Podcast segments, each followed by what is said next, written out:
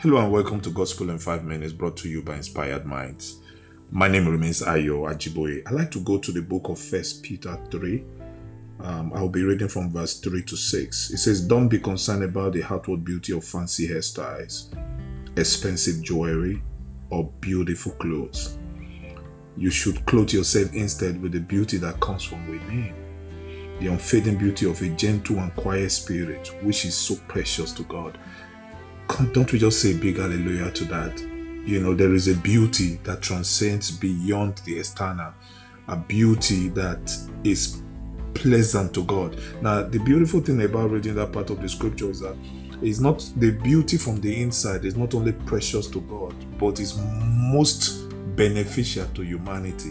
The beauty of kindness, the beauty of of of faith, the beauty of um, of joy, of peace that all comes from the heart. Um, when you are peaceful around people, you, you, you are more attractive to them. When you are um, kind towards people, you are you are more attractive to them. So you can see that at the end of the day, that external beauty that we glorify and that we by default invest so much of our time on um, doesn't really profit much. Um, but I'm going to go ahead with that scripture. In verse 5, it says, this is how the holy women of old made themselves beautiful. They put their trust in God and accepted the authority of their husband. For instance, Sarah obeyed her husband Abraham and called her, and called him her master. You are her daughter when you do what is right without fear of what your husband might do. And um, every time we read this scripture um you, I'm, I'm sure you probably read it you know. It's easy as a man to just you know walk past it that okay this is addressing talking to the women. But that's not really the case um, because um, even as a man if you look at this in your own space and ponder on it on how it affects your life you will realize that um, indeed um, peter is talking to everybody irrespective of your gender.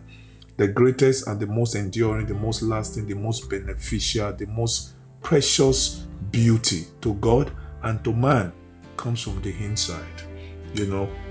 And um, I love how Peter uh, brought our attention back to the call of beauty um, and the internal beauty that reflects greatly, um, even on our external. Um, the love in your heart, the word of God in your heart, and many insight and internal character formation will build the real beauty that will last forever in both a man and a woman. Um, I know that these days, um, speaking about a lot of um, worldly portrayal or, or worldly uh, uh, presentation of beauty these days is so external. We're just so consigned and so um, I'm so caught up in how we look, how we smell, how we walk, how we show ourselves to the world. There's nothing wrong with looking good. I tell you that.